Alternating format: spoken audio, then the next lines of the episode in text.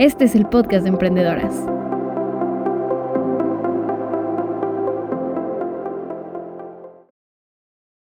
Hola a todas y a todos, ¿cómo están el día de hoy? Yo soy Caro y hoy estamos en un nuevo episodio del podcast de emprendedoras. Vamos a hablar de tecnología, de e-commerce y de cómo llevar tus productos al extranjero. Es por eso que hoy invitamos a María Alicia Lecosec González, fundadora de Lesortec Technology, una empresa de tecnología especializada en el sector de fashion tech.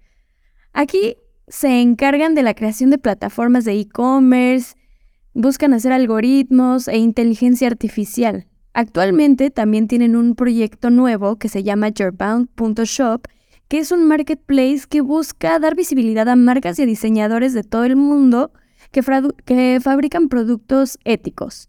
Además, gracias a su perfil multicultural, porque ya nos platicará ella, se ha convertido en una experta en importación y exportación. Es por eso que la tenemos hoy aquí. Así que bienvenida, María Elisa. Hola, Caro. Muchísimas gracias por la invitación. Es un placer estar aquí con ustedes el día de hoy. No, el placer es nuestro y pues cuéntanos un poquito más de ti y de tus proyectos. Bueno, eh, soy venezolana, eh, tengo 36 años y hace ya casi 13 años llegué a París para terminar mis estudios superiores. Eh, soy magíster en comunicación y negocios internacionales. Eh, también cuento con estudios de música clásica, pero desde que llegué acá a Francia, pues me focalicé en desarrollar mi carrera en el mundo de la tecnología y la publicidad digital.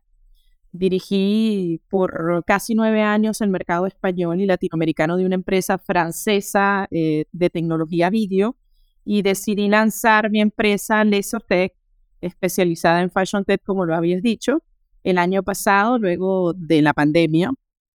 Con mi empresa sigo en el sector eh, tecnológico digital, pero esta vez un poco más enfocada en la comercialización de marcas de moda sostenibles y eh, a la tecnología para la venta de moda. oye, es que es muchísimo y es muy impresionante cómo tu vida se ha ido encaminando justamente a todo el tema de tecnología, ¿no? Y justo me gustaría abordar el tema del fashion tech. ¿Qué es el fashion tech? Porque quizá es un tema no tan común o no tan conocido, sino más bien más especializado. Bueno, mira, para explicarte qué es el fashion tech, eh, es la fusión entre la tecnología y la moda, ¿no? Es todas las innovaciones que abarcan el mundo de la moda. Eh, entonces, para explicarte un poco, eh, te voy a explicar todos los tipos de innovaciones, bueno, obviamente sin profundizar tanto, para no hacer esto tan largo, porque realmente es todo un universo, ¿no? Por un lado, eh, tienes innovaciones que otorgan diferentes utilidades a artículos de moda, como por ejemplo una camisa que mida tu ritmo cardíaco a través de un dispositivo integrado. Eh, tienes también innovaciones eh, que van en la búsqueda de materiales alternativos para la fabricación textil, como por ejemplo el cuero vegano, telas con fibras de plástico reciclado. Hay innovaciones para reinventar las técnicas de fabricación textil con el objetivo de que sean menos agresivas con el planeta. Eh, hay también innovaciones para la digitalización de los productos de moda, para dar paso a nuevas experiencias de uso más digitalizados, pero también tienes innovaciones eh, para la comercialización de moda, tanto para la optimización de la experiencia de la compra física como también de la compra digital. Lesotech eh, se encuentra enfocada en ese último, en último rango, ¿no? Como tú lo comentabas en la introducción, nosotros desarrollamos plataformas y algoritmos para facilitar la comercialización de marcas de moda a nivel internacional. Tal cual. Y pues platícame, o sea, ahorita justo y después, más después de la pandemia, ¿cómo se ha transformado el mercado y sobre todo, bueno, en este caso el mercado de la moda a temas ya con experiencia de usuario y compra en línea y todo eso? Bueno, mira, obviamente la pandemia fue un detonante en cuanto a la conducta de compra, ¿no? Porque nos vimos obligados a comprar en digital y el que no estaba en digital pues sufrió las consecuencias.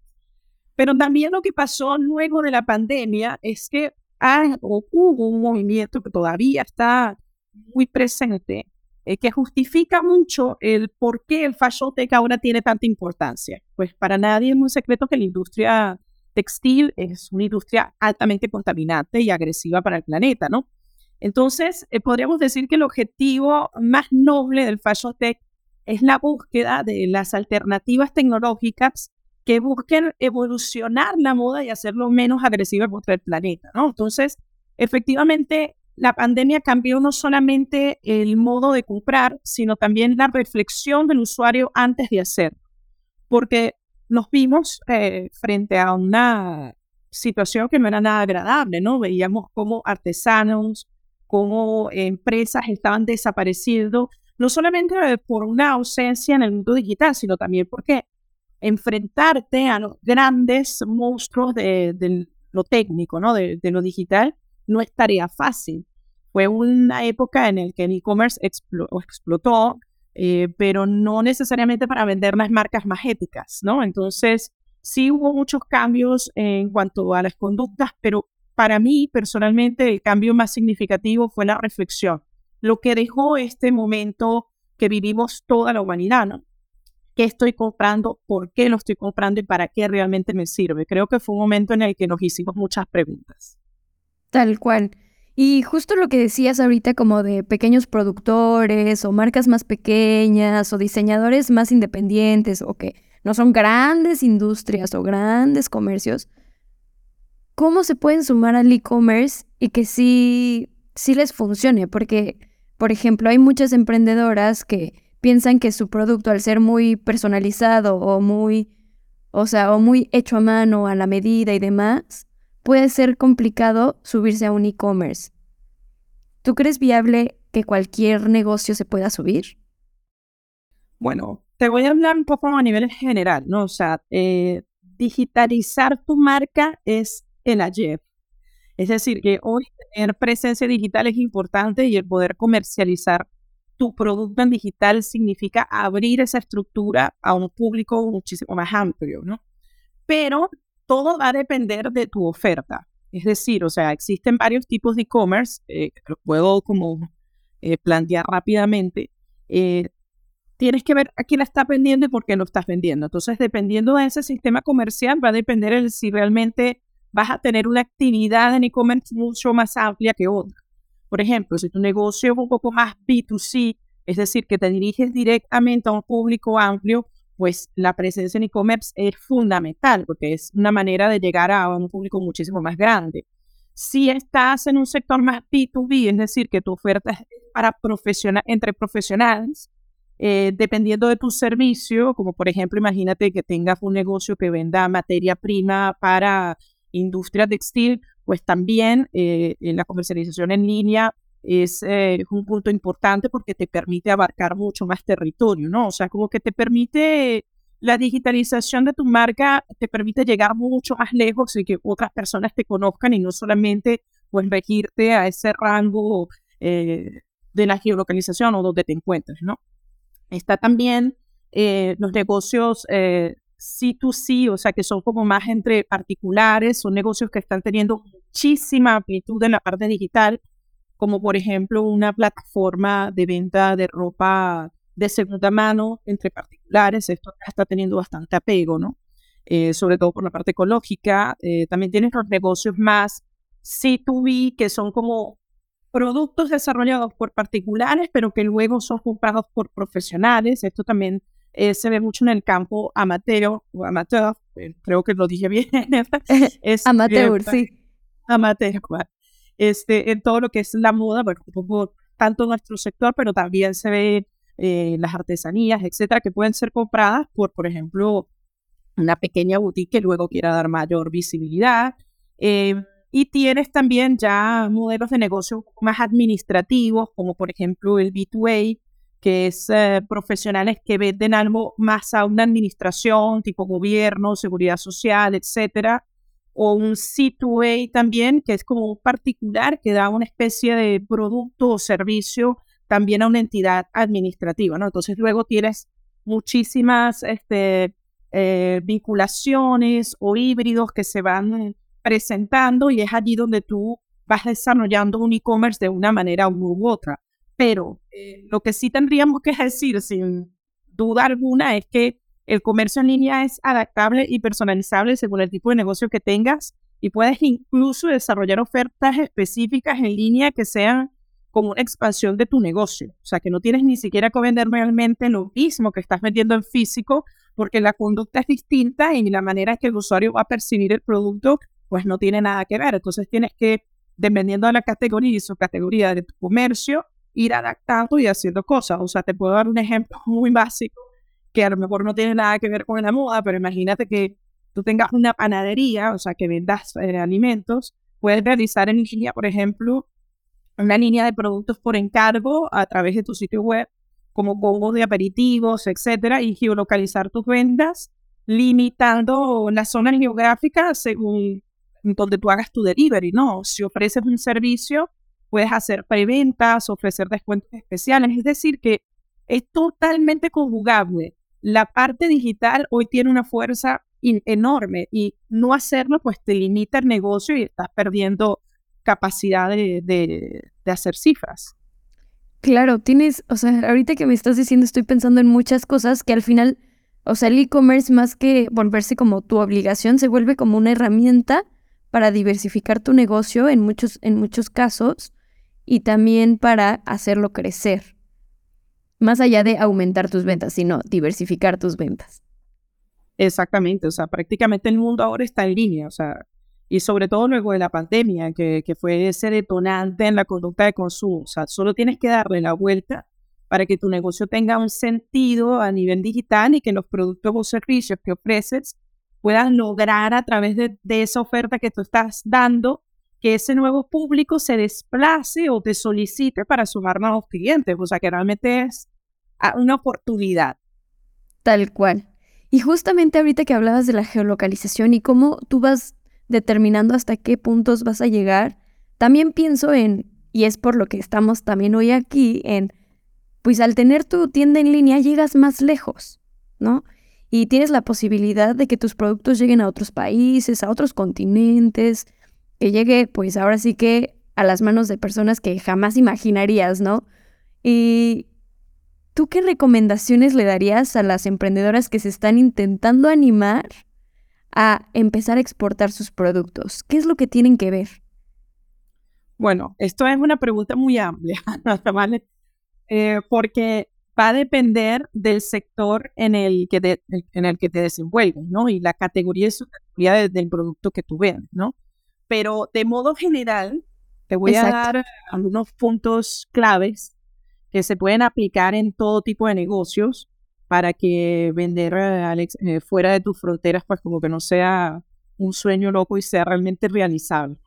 Eh, para mí, el primer punto, o sea, creo que el fundamental, que va a parecer de un poco básico, pero yo creo que es el más lógico, es que tengas una estrategia clara, eh, es decir, que conozcas tu ecosistema, el mercado objetivo y sus puntos de acceso competidores potenciales en ese mercado, eventos de interés en ese mercado. Es decir, que hagas un estudio de mercado profundo que te permita conocer a dónde vas para que te puedas responder el por qué vas, ¿no? Porque a veces queremos ir por todos lados, pero no necesariamente tenemos que estar en todos lados para tener eh, éxito. O sea, eso va a depender del producto que tú estás vendiendo o del servicio que estás ofreciendo. Tienes que conocer a tu empresa, o sea, eh, en qué mercado entraré y por qué. ¿Qué aporta mi producto, mi servicio a ese mercado? ¿Qué posicionamiento de precios voy a adoptar según la competencia? Eh, ¿Cuáles son los recursos logísticos, financieros, humanos que voy a reunir? Eh, o sea, necesitas verdaderamente diagnosticar, por una parte, tu fuerza, por otra parte, tus debilidades para que te ayuden a detectar oportunidades también de negocio, ¿no? Que es lo más importante antes de lanzarte fuera de tu país, ¿no? El segundo punto para mí es eh, el adaptar tu oferta a ese mercado. O sea, tienes que mm, olvidarte por completo del copiar y pegar.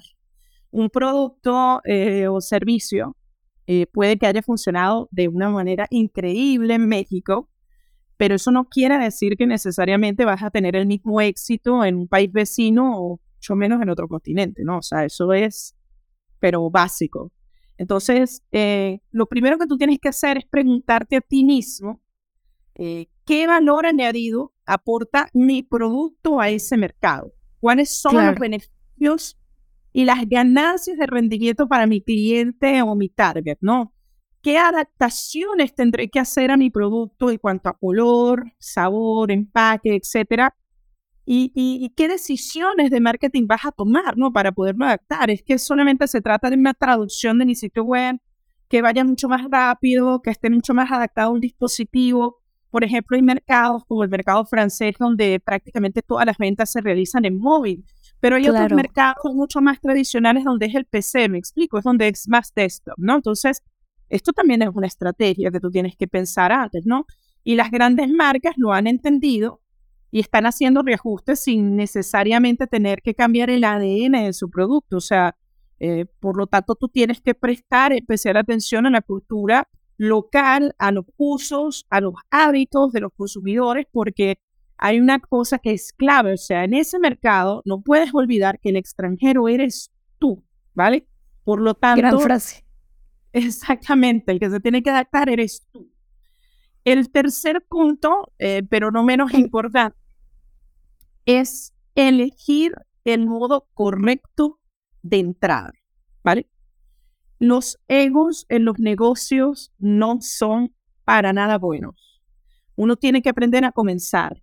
Eso es el, el, punto clave para poder tener éxito, pero también para, para poder emprender con la cabeza y no con los sentimientos ni el corazón. Eso siempre se tiene que quedar en la casa cuando se hacen negocios y sobre todo fuera de, de tu país, ¿no? Entonces, qué consiste este punto? Pues en reflexionar y decir cómo yo puedo acortar y simplificar los canales de venta. Empezar con una estructura verdaderamente ligera, no te lances a por todas, ¿no? En un primer momento. A lo mejor empieza a través de un intermediario, una sucursal, un agente comercial. Esto te va a permitir como, como emprendedor de anticipar a los cambios a, la expectativa eh, de esos clientes. O sea, realmente tú no conoces la respuesta que ellos van a tener con respecto a tu producto. Entonces, por este tipo de estrategias, tú vas a poder probar el mercado antes de considerar un establecimiento comercial muy amplio, eh, porque no puedes abarcarlo todo. O sea, es preferible tener aliados porque directamente, en la mayoría de los casos, por no decir en un 99%, no lo vas a lograr en el primer momento. O sea, esto implica mucha experiencia y es preferible que esa experiencia sea a través de un tercero y que no seas tú el que está asumiendo todo el riesgo. Tal cual, me haces pensar en muchas cosas. La primera es, bueno, me, me sonó muchísimo lo de, tú eres el que se tiene que adaptar al mercado al que vas a llegar. Y eso te hace llegar con la mente en blanco y llegar con, o sea, abierto a lo que te vas a encontrar y no querer tú imponer tus cosas, ni tus reglas, ni tus condiciones como marca, ¿no? Más allá de tú como, como emprendedor o emprendedora, sino como marca. Pero saber entender en qué momento no vas a perder la esencia también de tu marca, ¿no? Y saber si sí es viable o no es viable. Porque luego muchas veces nos aferramos o queremos a fuerza entrar a un mercado o con un público o unos usuarios y pues estamos dejando de lado nuestra marca, ¿no? Claro. Entonces ahí también pensaba en, en algo que platicaba hace un par de episodios, que era como entender si estás listo o no y si te funciona o no a ti entrar a ese mercado. Justamente Ale Echeverría eh, de Spandar Lluveda, una, una emprendedora de Victoria 147, nos platicaba que ella en su momento tuvo una bola de posibilidades para crecer su negocio, pero ella tuvo que tomar pasos para atrás y decir, a ver, si es lo que necesita mi emprendimiento, si es lo que necesita ahorita mi marca para crecer o no. Y también se vale decir no, ¿no? Y no sé, por ejemplo, tú has estado en, esa, en ese escenario donde ya están a punto y sí tienen como muchas ganas de, de llegar a nuevos mercados, pero se dan cuenta que a veces no es la opción. Claro, ese es el día a día de un emprendedor cuando ya empiezas a desarrollarte a nivel internacional. O sea, realmente puede que el sueño de uno no sea eh, tu realidad y lo que te conviene. A veces actuamos por instinto, porque nos han, porque hemos crecido también en un ecosistema, ¿no? Donde nos han metido en la cabeza que tienes que tener una empresa que esté presente en 900 lugares como para tener éxito y realmente no es así. Tú puedes hacer muchísimo más dinero abarcando poco, pero muy bien. O sea, como verdaderamente cubren las necesidades de ese territorio donde estás, que como dicen en mi pueblo, asando 80 conejos a la vez se te van a quemar, ¿no? Entonces eso creo que es el primer, el primer paso, ¿no? En lo que te decía anteriormente, ¿no? Ser cerebral completamente. Tú tienes que estudiar un mercado de A a Z antes de entrar en él, eh, ser cuidadoso. Esto siempre yo lo hablo con mis equipos, porque, porque porque una empresa es muy sensible, o sea, no es solamente la marca como tal, cuando te arraigas a ella, cuando tienes este, un sentimiento por tu proyecto, eso está muy bien. Pero la realidad es que una empresa tiene responsabilidades, tiene que asumir empleados que dependen de ti, familias que dependen de ti, y por eso no te puedes equivocar. Y para no equivocarte tienes que reflexionar. Obviamente el derecho al error existe, pero tienes que evitarlo eh, siendo prudente. Yo creo que la prudencia es el punto clave y efectivamente estoy de acuerdo contigo en decir, pues, eh, cuando dices, no necesariamente tengo que ir por todos lados si esto significa que a lo mejor voy a cambiar muchas cosas, también es un riesgo y una, y una verdad. Cuando tú vas a otros mercados, quieras o no, vas a tener que adaptarte a ellos, vas a tener que responder a esas necesidades si quieres tener éxito. Entonces, también es una decisión, Caro. Es una decisión bastante eh, estratégica para una, para una empresa. Completamente. Y eso, esa palabra de decisiones me hace pensar en el episodio anterior, donde justamente hablábamos que la vida y el emprendimiento se trata de decisiones. Y el chiste es tomarlas de la forma más preparadas posible, ¿no? Si sacas como tus recursos, si tienes toda la información que necesitas, hiciste un estudio y demás, vas a tener mayor posibilidad de estar satisfecho con la decisión que tomas. Y posiblemente sea mucho más exitosa esa decisión, ¿no? Y pues también ahora quería pensar, bueno, más bien quería platicar el tema de cuando un emprendimiento tiene que dar ese paso a llegar a otro mercado ya ni siquiera hablemos como a otro país, a otro mercado, porque muchas veces entre regiones también puede cambiar, ¿no? Pero ¿en qué momento o qué es eso que, que te ayuda a saber que ya estás listo o que tu emprendimiento sí podría soportar el viajar a otra parte? Wow, este, mira, son muchísimos factores. O sea, eh, realmente hay como una una versión de que primero tienes que tener éxito en tu casa para luego ir afuera de ella. Yo no la comparto totalmente porque, bueno, hay marcas muy grandes de moda, sobre todo una moda rápida que en su propio territorio no existen y es fuera donde la gente se vuelve literalmente loca por su producto. Entonces realmente es una cuestión de más enfocarte, como te decía, en estudiar los mercados para saber a dónde tú tienes que ir porque es allí donde hay más necesidad sobre tu proyecto. Y que puede que tú, por una cuestión de materia prima, en tu casa puedas producirlo, pero no necesariamente venderlo, ¿no? Entonces, eh, va a depender realmente de, de, tu negocio, de lo, que estás, de lo que estás comercializando. Pero yo siempre también recomiendo mucho que antes de lanzarte algo desconocido, tienes que tener cierta estabilidad porque no todos tus ingresos van a poder depender de algo que no conoces. O sea, tú tienes que tener un pie bien establecido como para poder jugar con el otro, porque si algo pasa, tienes que regresar a un punto de equilibrio. ¿ah? Eh, porque, como siempre lo he dicho, eh, negocios son negocios y el día que se acaba el dinero no puedes pagar salario y se acabó toda la empresa y se acabó el sueño. Entonces, por eso es que tienes que ser muy estructurado. Entonces, efectivamente, ¿cómo estás ¿cuándo estás preparado? ¿Cuánto es el momento? Pues dependerá del producto, dependerá del mercado donde vayas allí a ir, perdón, y también dependerá del momento en el que estés. Imagínate que tú seas una marca importante que hace bañadores, que hace ropa de playa, y a lo mejor tu sueño es vender en Francia pero si lanzas en enero no vas a venderle ni a Dios, ¿sabes? Porque ni, ni, ni, a, Porque qué frío. Exacto, ¿entiendes? Entonces también es una cuestión de que es, es un estudio, es una manera de, de, ver las cosas, pero también hay una cosa que es importante. Ahora en, en, en septiembre en la Fashion Week, aquí todo trabaja como muy por adelantado. Entonces, por ejemplo, en septiembre ya se están presentando las colecciones de primavera-verano del año pasado y del año entrante, Y luego ya ahora en enero, en enero o febrero, se van a presentar todo lo que va a ser eh, invierno, pero del próximo año. O sea, como que siempre va como muy en, como que un, como un año prácticamente por delante. Como un año.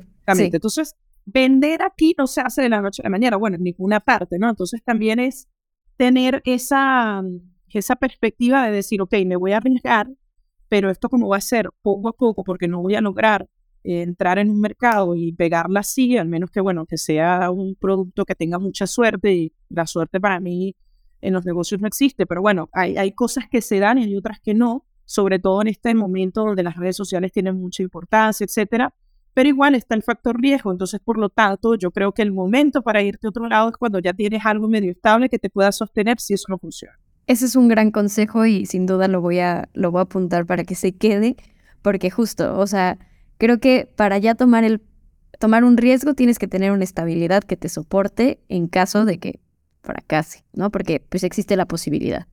Exacto. Eh, tienes más posibilidad de fracasar que de que te vaya bien, como todo. O sea, total, total. ¿No? Pero, pero no por un miedo vas a dejar de intentarlo. O sea, no, no tienes, tampoco existe el momento perfecto para nada en la vida, ni, ni para los negocios, ni para la familia, ni, ni. Si esperas el momento perfecto, se te pasó el tren, ¿sabes? Como, sí, y eso me, me hace pensar, o sea, me voy a salir del tema completamente del emprendimiento, perdón, pero justo platicaba con una de mis mejores amigas apenas y ella tiene la posibilidad de independizarse ahorita, ¿no? Y dice, no son las condiciones que yo quisiera, no son las condiciones que yo, así decía, este es mi sueño, pero si no lo hago ahorita, se me va a ir la oportunidad. Entonces, lo mismo pasa con el emprendimiento. Si no lo hago ahorita, con cierto riesgo y con cierta estabilidad, se me puede ir la oportunidad y me quedo sin hacerlo. Entonces, también eso, sí tomarlo, sí tomar el riesgo, quitarse un poco el miedo, pero sí tener algo que te soporte y te respalde. Claro, o sea, de sueños no vas a poder vivir ni pagar más cuentas, o sea, que realmente sí vas a tener que, o sea, sí obviamente tienes que tomar un riesgo, es 60% riesgo, pero 40% reflexión, o sea, es, es reflexionar y decir, puedo tomar este riesgo porque no se me va a caer una casa entera si, si pues esto no funciona, solamente va a ser una ventana o una puerta, pero no toda la estructura. Entonces es allí donde creo que está como el punto clave. Ahora, hay cosas que no puedes predecir. O sea, como que puedes tener una estructura súper sólida y resulta que por un riesgo se cayó todo y a lo mejor era porque había una cosa u otra que no funcionaba o el mercado cambió. Ahora los mercados cambian muchísimo de manera tan rápida, tan impredecible. O sea, realmente también depende de tu sector. Una vez más, siempre lo repito, ¿no? De dónde estás, ¿no? ¿Qué es lo que, lo que haces, ¿no? Yo em, creo que también hay negocios que tienen mayor estabilidad que otros. Cuando tú emprendes en negocios que son necesidades humanas, como comer, estudiar, eh, la, tú necesitas un lugar donde vivir, ¿no? Toda la parte inmobiliaria. E, ese tipo de negocios siempre van a tener una manera de poder salir mucho más rápido porque estás respondiendo a una necesidad, todo lo que es alimentación, etcétera, obviamente, no, no caviar, pero sí sí, pero lo básico. Exactamente. Si es un producto de consumo masivo, vas a tener muchísima más capacidad de mover. Aunque las inversiones son. Claro. No, entonces sí ahí puedes predecir porque tú dices, bueno, la gente no va a dejar de comer pase lo que pase. ¿Vale? Pero hay otro tipo de negocios donde cuando no son necesidades básicas es allí donde está ese factor de riesgo un poco más elevado. Entonces tienes que saber hacia dónde vas, pero también tienes que saber de dónde vienes como para tener eh, posibilidad de regresar y volver a tomar impulso para poder volver a ir. Completamente. Y eso me hace pensar en todas las marcas y cómo se tuvieron que reinventar a raíz de una pandemia. O sea, al final fue una realidad, sigue siendo una realidad. Y pues nadie la vio venir al final, ¿no? O sea, y nos vino a transformar todo lo que nos rodeaba nuestro comportamiento como humanos, nuestro comportamiento como consumidores y los que se supieron, supieron dar la vuelta y supieron ver cómo adaptarse a ese momento histórico son los que se han mantenido. Claro, la capacidad de adaptación es también parte del instinto, ¿no? Y Y eso en los negocios es muy importante. Quedarte siempre en lo mismo, pues no, no, tiene, no tiene ni pata ni cabeza, ¿no? O sea, no tiene ni modo de, de ser. Y sobre todo ahora, o sea, ahora tienes que estar en constante cambio, estar viendo qué es lo que hacen los demás, conocer a tu competencia mejor que a tu propia familia, investigar, es que ni se den cuenta que tú estás allí, ser discreto. El mystery shopper. Exactamente. No, pero realmente es así, ¿no? O sea, yo, yo los veo siempre, yo veo mis competidores y hasta los competidores potenciales los, los vivo estudiando, sin obsesionarme, ¿no? O sea, obviamente tampoco es que voy a vivir, voy a quemar todas mis neuronas en ello, pero es mejor conocer eh, al enemigo, bueno, comillas, ¿no? Una gran palabra, que estar un poco allí a, a, tu, a tu ritmo. O sea, es realmente importante que sepas hacia dónde vas, pero evolucionar, cambiar, eh, es fundamental, sobre todo en la parte que nosotros hacemos en la tecnología, pues imagínate, todos los días hay algo nuevo. Y si no lo hay, ya lo están inventando. Luego de tanto que, que estamos viendo la competencia, empiezas a cuestionar tu producto mismo, ¿no? ¿En qué momento separas qué es tu producto, tu misión, tu objetivo, la esencia de tu producto con lo que, con lo que está haciendo la competencia? Bueno, o sea, la competencia está allí porque está, si es tu competencia es porque o están haciendo algo parecido, ¿vale? O sea, a lo mejor no exactamente lo mismo, pero están en el mismo sector, en el mismo mercado, ¿vale? Cuando hay mucha competencia, eso no es un punto negativo, al contrario, eso quiere decir que el mercado existe y que si muchos lo quieren abarcar es porque hay mucha demanda, ¿vale? O sea, que es un punto al, contrario súper top, porque eso quiere decir que hay dinero en el mercado. Claro.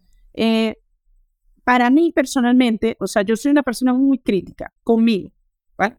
O a, nivel profesional, ¿vale? O sea, que realmente siempre creo que lo puedo hacer mejor. Nunca es suficiente y los que trabajan conmigo lo saben, ¿no? Pero más con mi persona que con el resto del equipo. O sea, como que el equipo siempre que estoy aplaudiendo, pero yo haré como, esto lo puedo hacer mejor, esto lo podría haber dicho mejor, ¿sabes? Como que siempre estoy en una, en una constante, o sea, siempre estoy como queriendo evolucionar mucho más, ¿no? Eso tiene su punto positivo. Yo lo veo así. Eh, hay gente que puede decirte, bueno, mira, esto es demasiado, o sea, estás pendiente de todo, de la competencia, qué pasa, como para poder em, mejorar. Pero yo lo veo bien, o sea, yo veo que el comparar, cuando estamos hablando a nivel comercial, te estoy hablando netamente de, business, no te estoy hablando a nivel personal, eso ya es otro, otra agua de otro, de otro vaso, ¿no?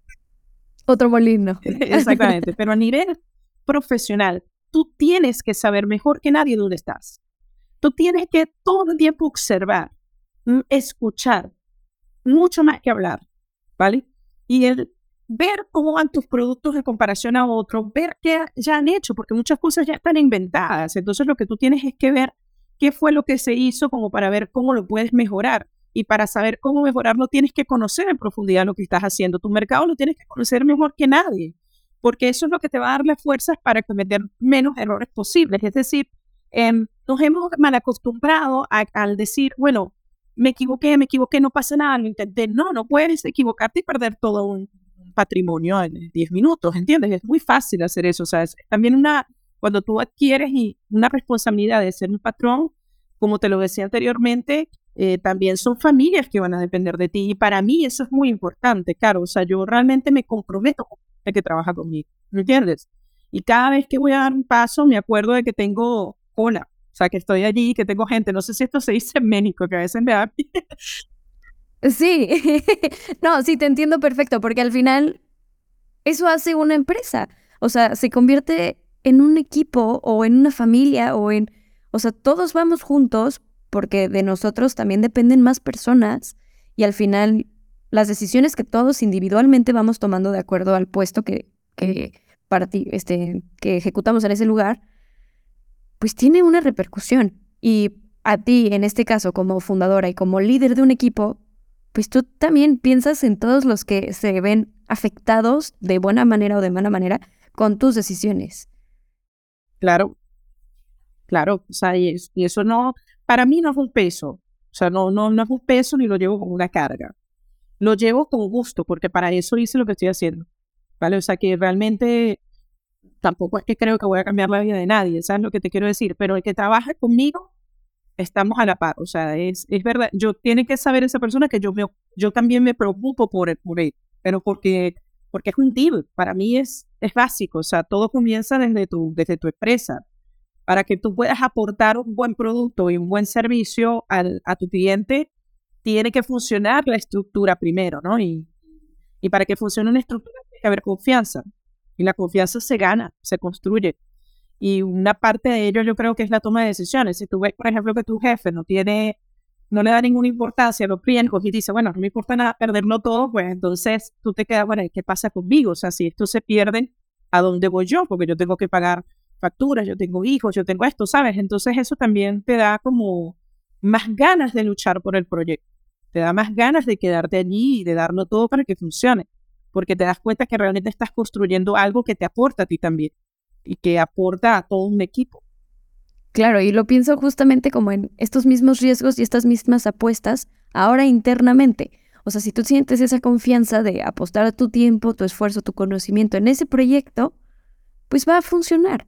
Si no, o si es al revés, difícilmente va a ser una empresa o un negocio con éxito, ¿no? Porque ahora sí que las dudas y la ambigüedad, si nace desde, desde casa, el cliente lo va a percibir también.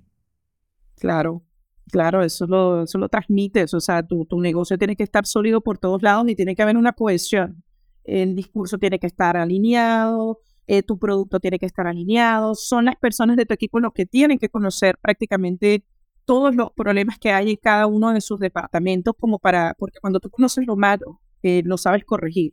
O sea, hay que afrontar las cosas malas cuando, cuando, porque existen, ¿vale? O sea, que un negocio evoluciona todos los días y sobre todo en nuestro, en nuestro campo, a nivel técnico, es a lo mejor hay un roadmap hoy que hemos planificado porque es allí la dirección que va a llevar el, proyecto a nivel técnico y resulta que pues se cambió la dirección de la noche a la mañana porque se supo que no estaba funcionando. Entonces, eso sí son verdaderas decisiones que se tienen que tomar.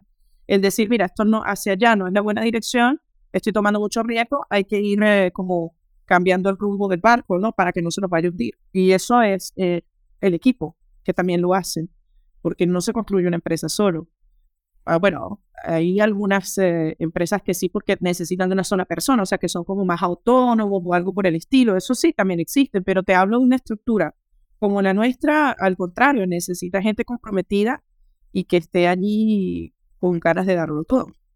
Oye, María Alicia, cuéntanos, este, ¿Dónde podemos encontrar tus proyectos? Cuéntanos qué sigue, platícanos un poquito más de eso. Bueno, ya eh, YoBond.shop está en línea. Eh, nosotros eh, empezamos la programación de esta plataforma el año pasado, es como el primer producto de Nesortech.